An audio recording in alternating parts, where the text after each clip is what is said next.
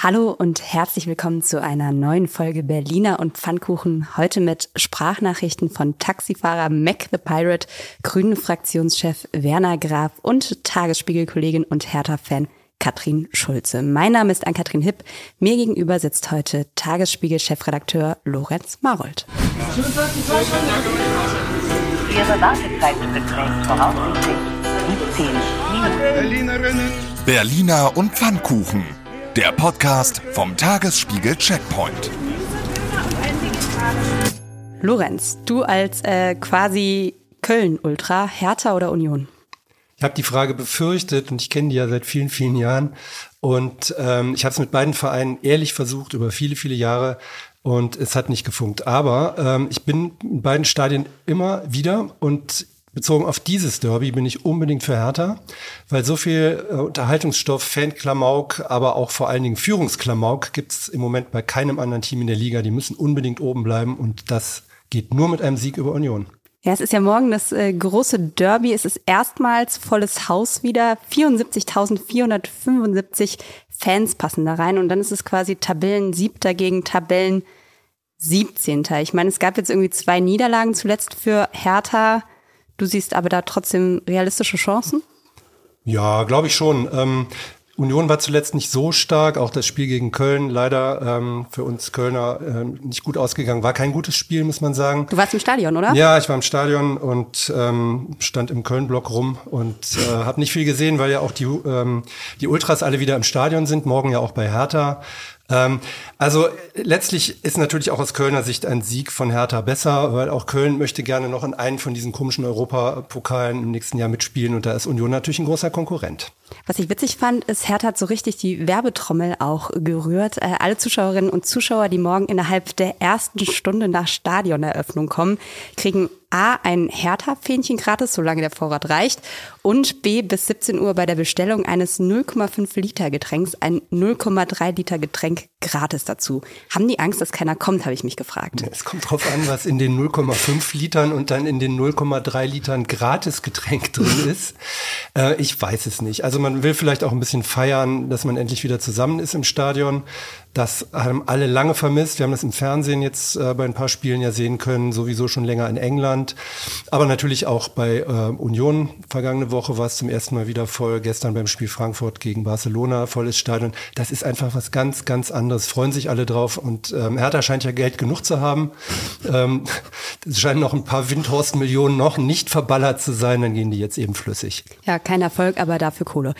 Spannend ist ja auf jeden Fall auch die Frage, wo demnächst Hertha spielen wert, egal ob sie jetzt absteigen oder nicht. Da gab es ja jahrelange Debatten, wie es jetzt weitergeht mit dem vielleicht Stadionbau. Gestern hat sich Sportsenatorin Iris Spranger mit einem neuen Vorschlag gemeldet und den Rand des Maifeld als Joker ins Spiel gebracht. Wir haben dazu mal unsere Tagesspiegel-Kollegin und ja, Ultra-Hertha-Fan Katrin Schulze gefragt, was sie von diesem Vorschlag hält. Eigentlich stellt sich doch gar nicht die Frage, ob Hertha überhaupt ein neues Fußballstadion braucht. Wer einmal ein Bundesligaspiel im Olympiastadion gesehen hat, kann sich die Frage relativ schnell selbst beantworten. Die Stimmung kommt nicht so richtig auf. Nähe zum Spielfeld? Schwierig. Weit weg ist es.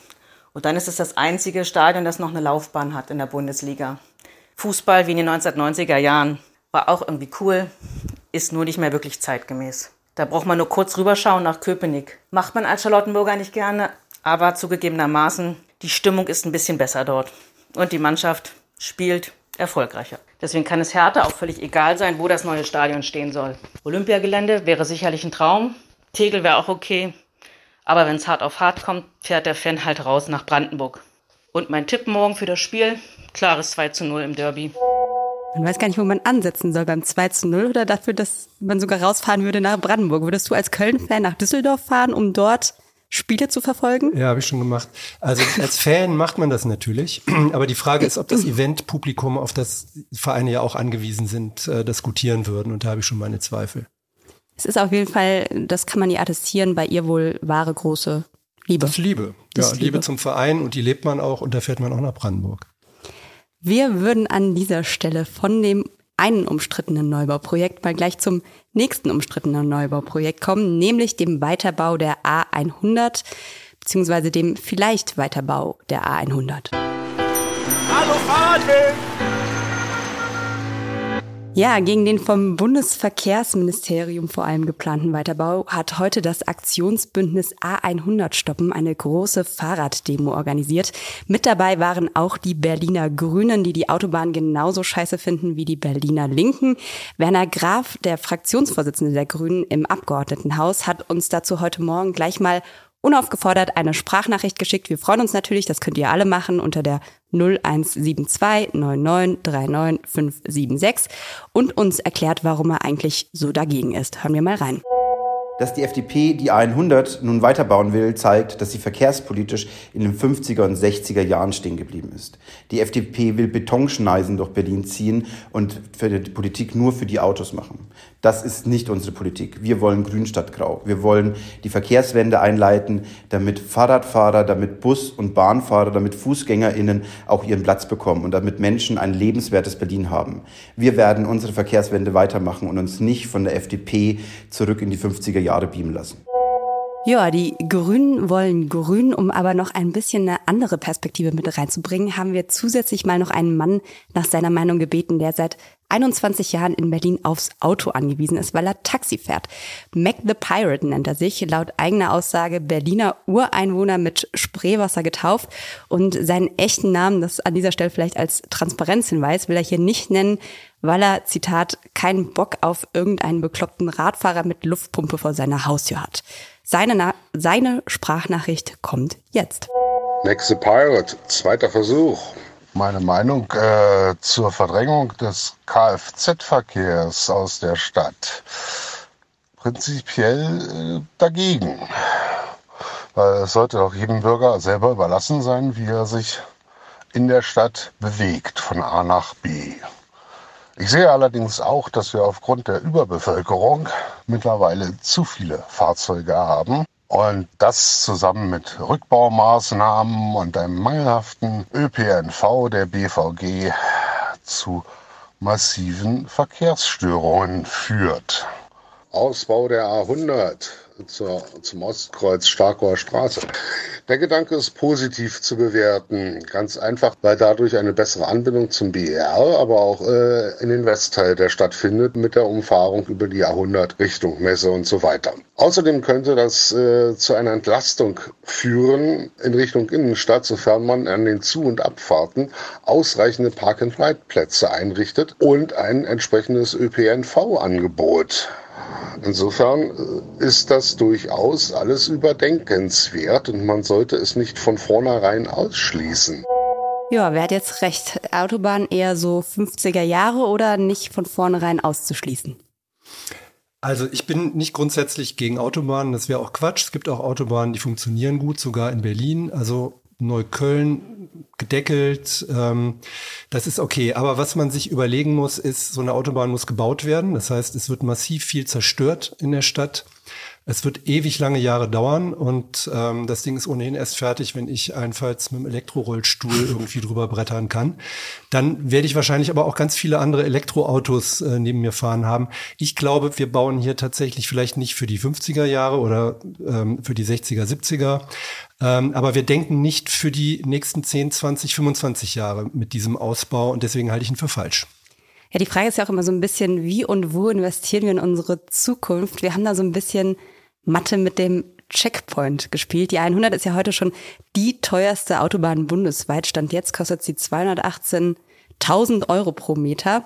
Der neue Bauabschnitt, jetzt wird's kompliziert, Achtung, soll 4.100 Meter lang sein. Das heißt, es ist so roundabout 900 Millionen Euro, die diese Autobahn kosten wird. Wir haben jetzt einfach mal spaßeshalber grob überschlagen und gegengerechnet, was man mit diesem Geld noch alles in Berlin machen könnte. Man könnte 333.333 Bäume unter dem Stadtkampagne-Siegel pflanzen.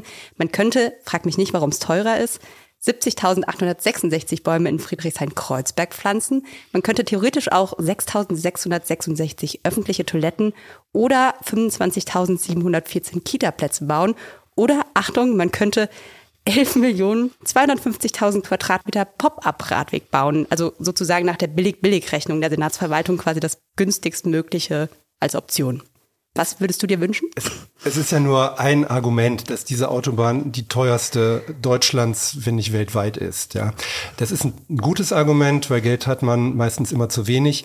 Aber das alles gegeneinander aufzurechnen, ist natürlich schwierig. Es ist in erster Linie eine Infrastrukturfrage, nicht eine Geldfrage. Früher hätte man gesagt, für diese 900 Millionen Euro könnte man auch noch einen Flughafen bauen, den wir wahrscheinlich auch demnächst brauchen, weil der alte überfüllt ist.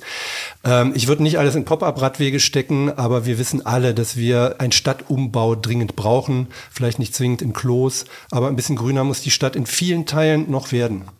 Ja, es gibt jetzt auf jeden Fall nochmal eine aktuelle Bedarfsplanüberprüfung, so heißt das auf schön Neudeutsch aus dem Bundesverkehrsministerium. Wir haben nochmal nachgefragt, das ist mittlerweile auf dem Weg.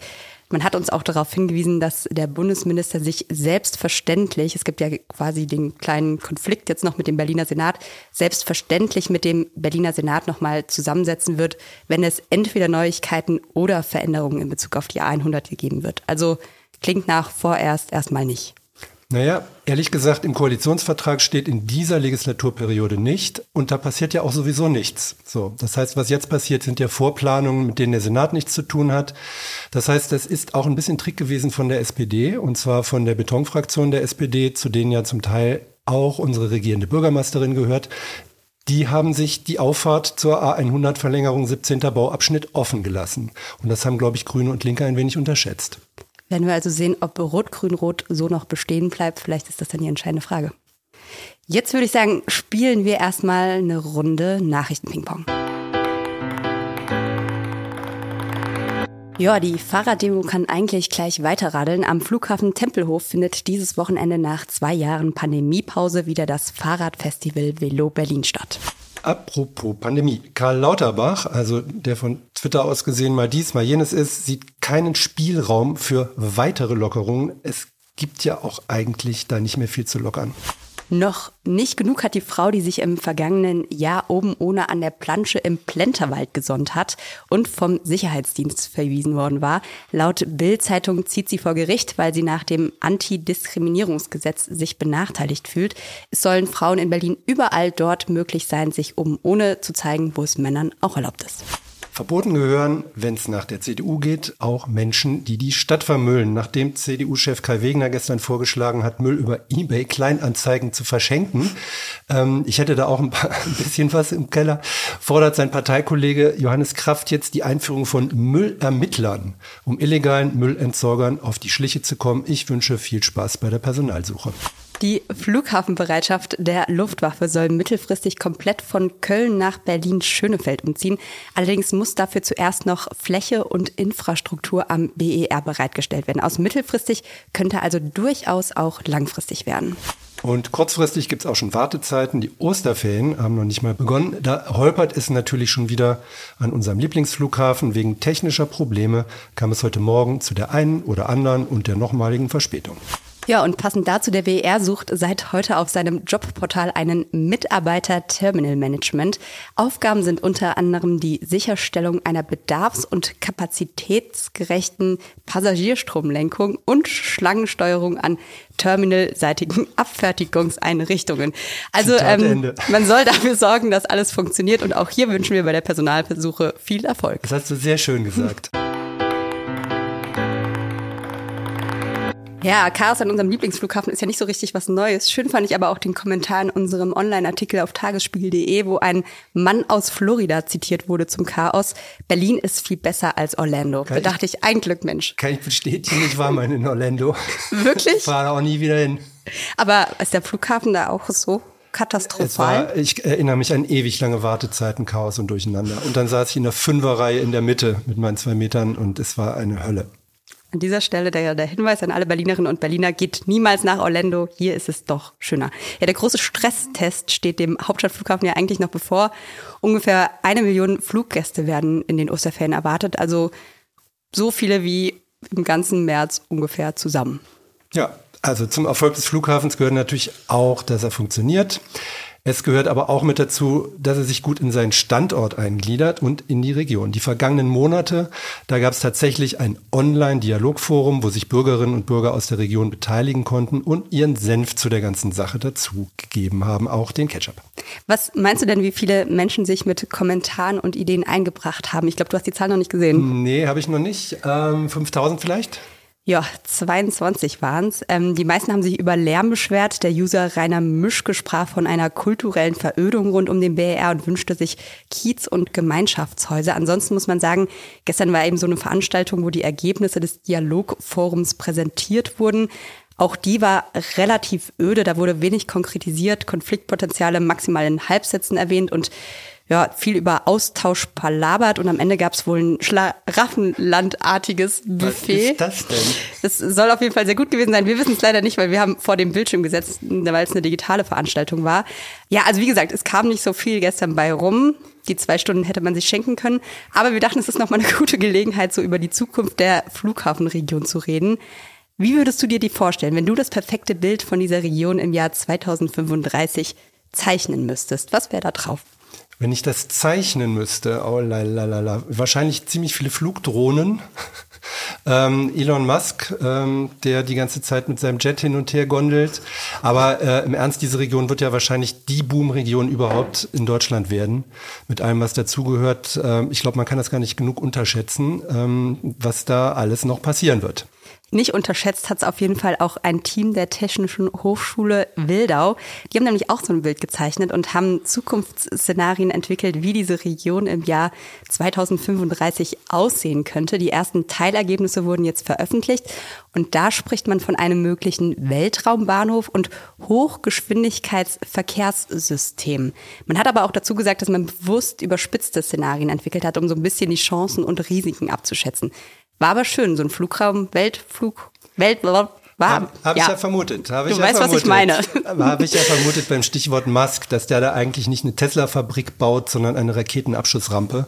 Halte ich gar nicht mehr so für so unwahrscheinlich. Ja, warten wir mal ab.